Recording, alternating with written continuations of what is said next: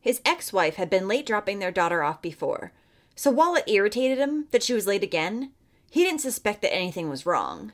But then, when more and more hours started to go by with still no sign of them, he knew that something was just not right.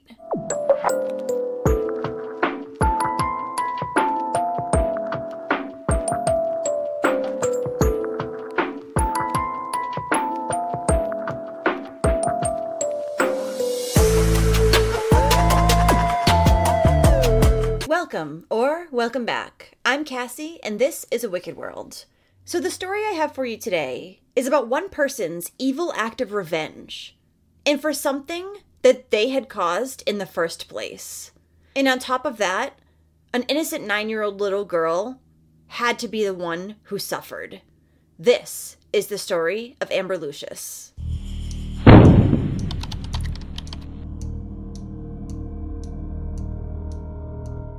Amber Lucius was born on August 18th, 2005, to her mother, Laura Coward, and her father, Dwayne Lucius. She also had an older sister who was born during her mother, Laura's, previous marriage. Amber was a bubbly, talkative little girl who easily made friends. She was also known to be compassionate, caring, and just full of joy. Some of the things that she enjoyed doing were playing with her older sister, playing soccer, and t ball. And at the time of this story, little Amber was nine years old and was about to begin the fourth grade at Griffith Scott School in Millet, Alberta, Canada. And when Amber was born, her parents had been married for about a year at that point. But unfortunately, after their daughter's birth, Laura would turn into a different person than the one that Dwayne had met years ago. Not only was she possessive and controlling, but she would anger much easier than she had in the past. There was one particularly bad incident in September of 2007. Laura had cooked dinner that night for the family, and her and Amber were sitting at the table waiting for Dwayne to join them. When he came in, Laura asked him to sit down. He told her that he wasn't hungry, so he wasn't going to sit with them that night. Well, that was a big mistake, and it led to an even bigger fight between the couple. Laura demanded that Dwayne sit down at the table, or she was going to cut Amber. She then grabbed a kitchen knife and held it to then two year old Amber's neck. So, only weeks later, in October of 2007, Dwayne and Laura would go their separate ways. But for some reason, Laura was actually the one who filed for the divorce and not Dwayne, which doesn't really make sense considering the incident that had just happened, but I don't know. So, even though Amber's older sister was not Dwayne's biological daughter, when the couple went their separate ways, they shared custody of both girls. Even with the shared custody, the girls lived primarily with Laura, and she was also trying to get full custody of both the girls so that Dwayne could see them even less. Laura had claimed in court affidavits that her estranged husband, Dwayne, did not take his medication for his epilepsy, and this would cause seizures. Therefore, he was not capable of caring for the girls. She also said that he would have random outbursts of anger. Laura claimed that this made her fear for her safety as well as her daughter's. But Dwayne said that she just made all of this up so that she could have full custody and he would have a hard time seeing the girls. In fact, Dwayne hadn't had a seizure from his epilepsy since he was 18 years old. And Laura knew that. Laura was playing dirty, and she would oftentimes block Dwayne's phone number. And she refused to pay for any travel expenses that he incurred when he had to go visit his daughter, who now lived hours away because Laura had moved and didn't tell him. A custody assessment that was done in 2011 said that Laura constantly thwarted her former husband's attempts to have a meaningful relationship with his daughter. Dwayne would repeatedly apply for sole custody, and Laura was repeatedly asked to pay her share of the travel expenses. But Laura had actually been laid off in the fall of 2009, and she had been on unemployment insurance. She claimed that at this point, she was having trouble fighting court proceedings, paying for travel expenses, as well as paying for Amber's required asthma medication because money had been so tight. So, with all the tension that was going on between Laura and Duane, the Royal Canadian Mounted Police had been called numerous times during their custody transfers. During one exchange, Laura claimed that Duane had actually started yelling and hitting her, and that's why she had called the police. And in April of 2002, Laura alleged that Amber had refused to go with her father, and he had gotten angry and grabbed the little girl. The courts repeatedly noted that these custody arrangements were not working out. But Duane was doing everything in his power to obtain full custody of Amber. He was done dealing with Laura's games. And eventually, in June of 2013, a custody order was issued that mandated Amber go live with her father in Millet. Her older sister was to remain with their mother. Of course, the disputes between the couple only continued, though. Now, little Amber was thrilled to go live with her father. Duane actually lived on his parents' farm, so Amber loved to be there and be around the animals. But even though Duane had full custody now of his daughter, she was still required to go visit her mother every other weekend. Laura was not happy at all about this arrangement. She didn't think that she got to see Amber nearly enough now. So, in order to see Amber more often, Laura would end up moving closer to where Dwayne lived in Millet. During one visit with her mother in April of 2014, Laura did not return Amber back to her father when she was supposed to. Dwayne called the police and reported this. But luckily, the little girl was dropped off at the police station a little while later. On August 28, 2014, Duane dropped Amber off at her mother's house for the Labor Day weekend. Just a few days prior to this, their divorce had actually been finalized, and Duane's full legal custody had also been granted. So at the end of Labor Day weekend, on August 31st, Laura was expected to return Amber back to Duane's house. But she didn't show up on time.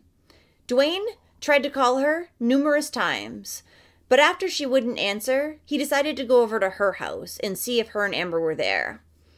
Unfortunately, once Dwayne got there, there were new tenants moving into Laura's house. The new tenants told him that Laura had moved out about a week ago and never said anything. So Dwayne decided to call Laura's sister to see if she had any idea where Laura and Amber could be. She had no idea, but she decided to call around to other family members and see if they knew. Laura's sister ended up finding out that Laura had dropped her older daughter off with another family member. But unfortunately, Laura and Amber, nobody knew where they were. Now, Duane was thinking that Laura had fled the jurisdiction with Amber, so he went down to the Royal Canadian Mounted Police Station and filed a report.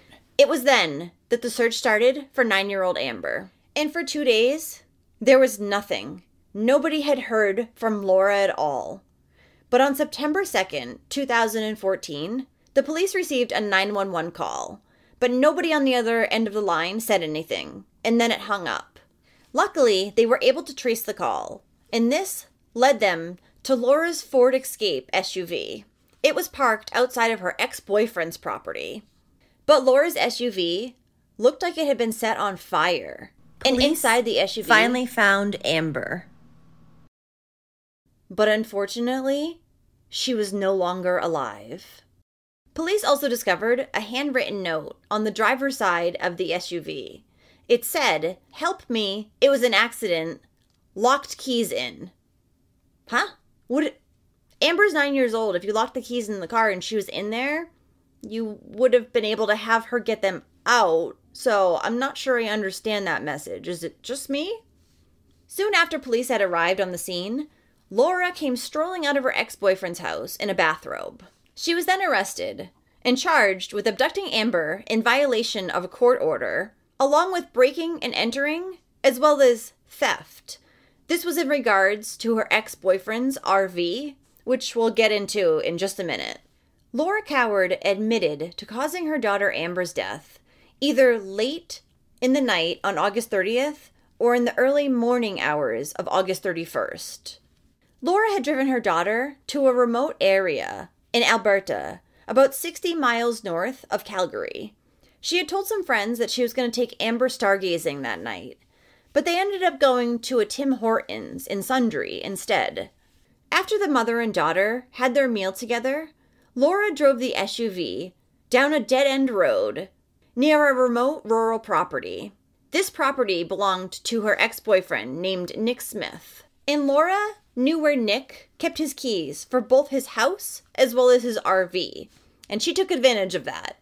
So that's where the breaking and entering charge comes in. After Laura had parked at the edge of Nick's property, she admitted that she had administered her and Amber a toxic but non lethal dose of Zopiclone. The sleeping medication rendered Laura and Amber unconscious for a period of time. And when Laura woke up, she thought that she killed Amber, and she panicked. Amber, however, was not dead. She was only unconscious.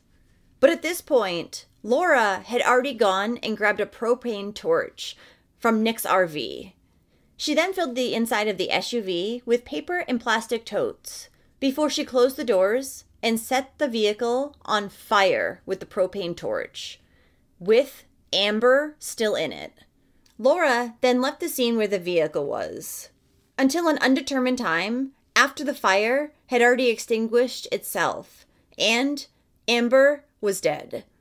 Laura admitted that she intentionally caused the death of Amber, but not in the way that she had intended to. When Amber's autopsy was performed, it was determined that the little girl had died from a combination of smoke inhalation, hypothermia, and carbon monoxide toxicity.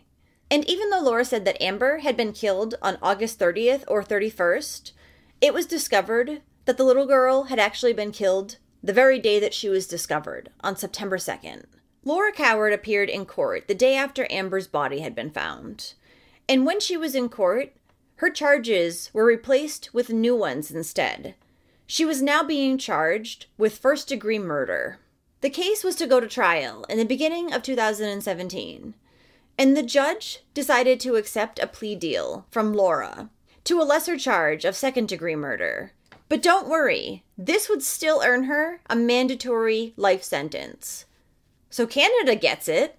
Why can't all these other countries, including the United States, get on board with heavier punishments for child murderers? Huh? Since Laura's life sentence would be automatic, the court was asked to determine how many years she would need to be in jail before she was eligible for parole. In March of 2017, the Crown prosecutor, Jillian Paulo, urged the judge to require Laura to spend at least 20 years behind bars before she became eligible for her parole. The prosecutor stated that Laura's primary motivation was revenge and was meant to inflict the most serious and permanent pain on Duane as possible. But Laura's defense attorney, Jim Lutz, was arguing that she should only have to serve 10 to 12 years before she was eligible for parole. He said that her guilty plea was a sign that she was remorseful for her crimes. During her sentencing, Justice Scott Brooker would say that Laura's punishment needed to reflect the disgust and outrage that the public had towards the crime that she had committed. He also said it was the ultimate betrayal for her to kill her own daughter. He went on to describe the murder as vile, random, and senseless. In the end, it was decided that Laura Coward was to serve her life sentence and she would only be eligible for parole after 18 years. I don't think she should be eligible for parole, like, ever, possibly, but. And at the end of the sentence hearing, Laura was given the opportunity to stand up and address the court. She said tearfully, Every day and every moment, I miss my children more than anyone could understand. I think that Duane understands. Just saying. What a selfish and rude thing to say. Are you for real? She would then turn towards Duane and her family and tell them that she knew she was responsible for her terrible actions, and she tried begging them for their forgiveness. Duane Lucius would read a victim impact statement at Laura's sentencing. He also held a picture of his daughter Amber close to him as he read it. First, he said that he would never forgive his ex wife for the pain that she had caused. Fighting back tears, he also said, Today is another reminder of my devastating loss. Amber was an innocent child and a selfish act ended her life. I had only one year with Amber to renew our bond as father and daughter. During the time, Amber was always helping me on the farm and loved playing outside. She was a happy little girl loved by the entire community. Since the moment Amber was born, she was the light of my life. She was energetic, talkative, and full of joy. I will never get to watch my daughter grow up, but I know she w- would have done great things in life. No sentence will do justice for what has happened to Amber. As a father, I have had to bury my child, and nothing will bring her back. I can only hope that other children are not being used as bargaining chips in a divorce or used to hurt the other parent. No parent should ever take a child's life just to get back at the other. We are supposed to provide our children with love, not scare them. Because of this situation, she was taken away from me and all who loved her far too soon. Amber was my life, and I will miss her every day until the end of, end of mine. I will never forget her. Do you mind if we ask you a couple questions? No. How are you feeling about what the judge gave her for a sentence? Well, it's 25 years, but still at 18 years parole, so I wish it could be a longer sentence, but It's a life sentence, though, It's a right? life she sentence, yeah. doesn't necessarily get Yeah. out after the 18 years. no. What does this mean for your family going forward? It's closure to what happened to her, sort of, but always think of her. I mean, what was the? Um, I mean, what were your thoughts and your reaction when the guilty plea was read and her statements from Friday? I mean, do, do you genuinely believe her the, that she's remorseful? No. She wouldn't be remorseful. How have the last couple of years been for you? Pretty much hell, because I hadn't known what happened to her till this year, really. Police weren't able to share certain No, details. is it's that- all was uh, to deal with the case. What did you think, Dwayne, of what of what Judge Brooker had to say to her about it being a heinous act and it, the ultimate betrayal? What did you think of the, of the, the words specifically that Judge Brooker used? It's the right words that I can understand. Thank you so much for Thank you so much. Really- Thank you. Amber's aunt would also read a victim impact statement.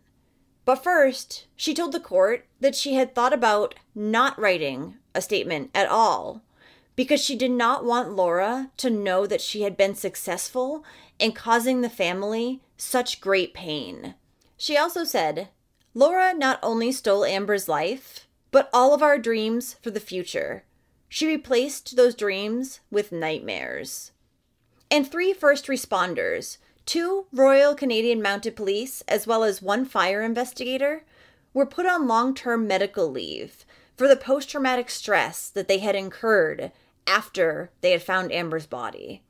Amber Lucius's funeral was held on September 10, 2014, at St. Peter's Lutheran Church in Millet. She was then buried close by in the St. Peter Lutheran Cemetery. Well, thank you for listening to all of Amber's story today. I do not understand the mentality of these parents who kill their children just to hurt the other parent. Laura even went on to say that she missed her daughter. So why do it? This actually reminds me of the Peaky Andresian case that I covered a while back.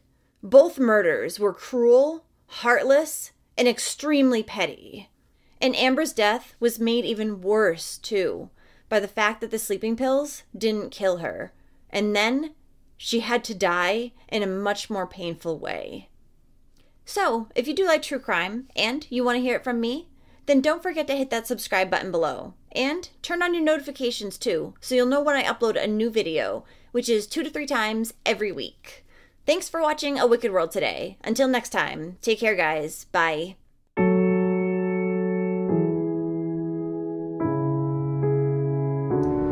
Thank you for being patrons of A Wicked World. Adina, Amy, Angela, Angie, Catherine, Danielle D, Danielle H, Drew, Hanorama, Kara, Lindsay, Mary, Mel, MJ Kelly, Neoma, and Tammy. You guys rock. Now, there's even more of a Wicked World on Patreon. You'll have access to exclusive videos each month and more. Any support truly helps to make sure the victims never get forgotten and to highlight the shortcomings of society associated with each case. So check it out at patreon.com slash a wicked world or use the Patreon app.